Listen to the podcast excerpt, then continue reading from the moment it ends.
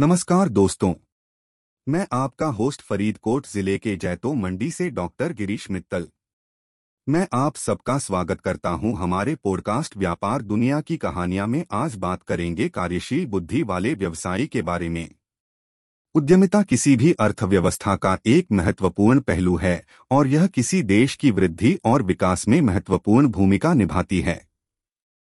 भारत में हमने हाल के वर्षों में उद्यमशीलता गतिविधि में वृद्धि देखी है और सरकार नौकरियाँ पैदा करने और आर्थिक विकास को गति देने के साधन के रूप में उद्यमशीलता को सक्रिय रूप से बढ़ावा दे रही है। अब बात करते हैं कि एक सफल उद्यमी बनने के लिए क्या करना पड़ता है। एक सफल उद्यमी का सबसे महत्वपूर्ण गुण एक मज़बूत कार्यनीति है। उद्यमियों को अपने लक्ष्यों को प्राप्त करने के लिए कड़ी मेहनत करने और लंबे समय तक काम करने के लिए तैयार रहना चाहिए। इसके अतिरिक्त, उन्हें सकारात्मक दृष्टिकोण के साथ जोखिम लेने और विफलता का सामना करने में सक्षम होना चाहिए।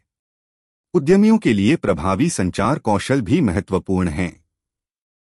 उन्हें संभावित निवेशकों भागीदारों और ग्राहकों तक अपने विचारों को स्पष्ट रूप से और प्रेरक रूप से संप्रेषित करने में सक्षम होने की आवश्यकता है।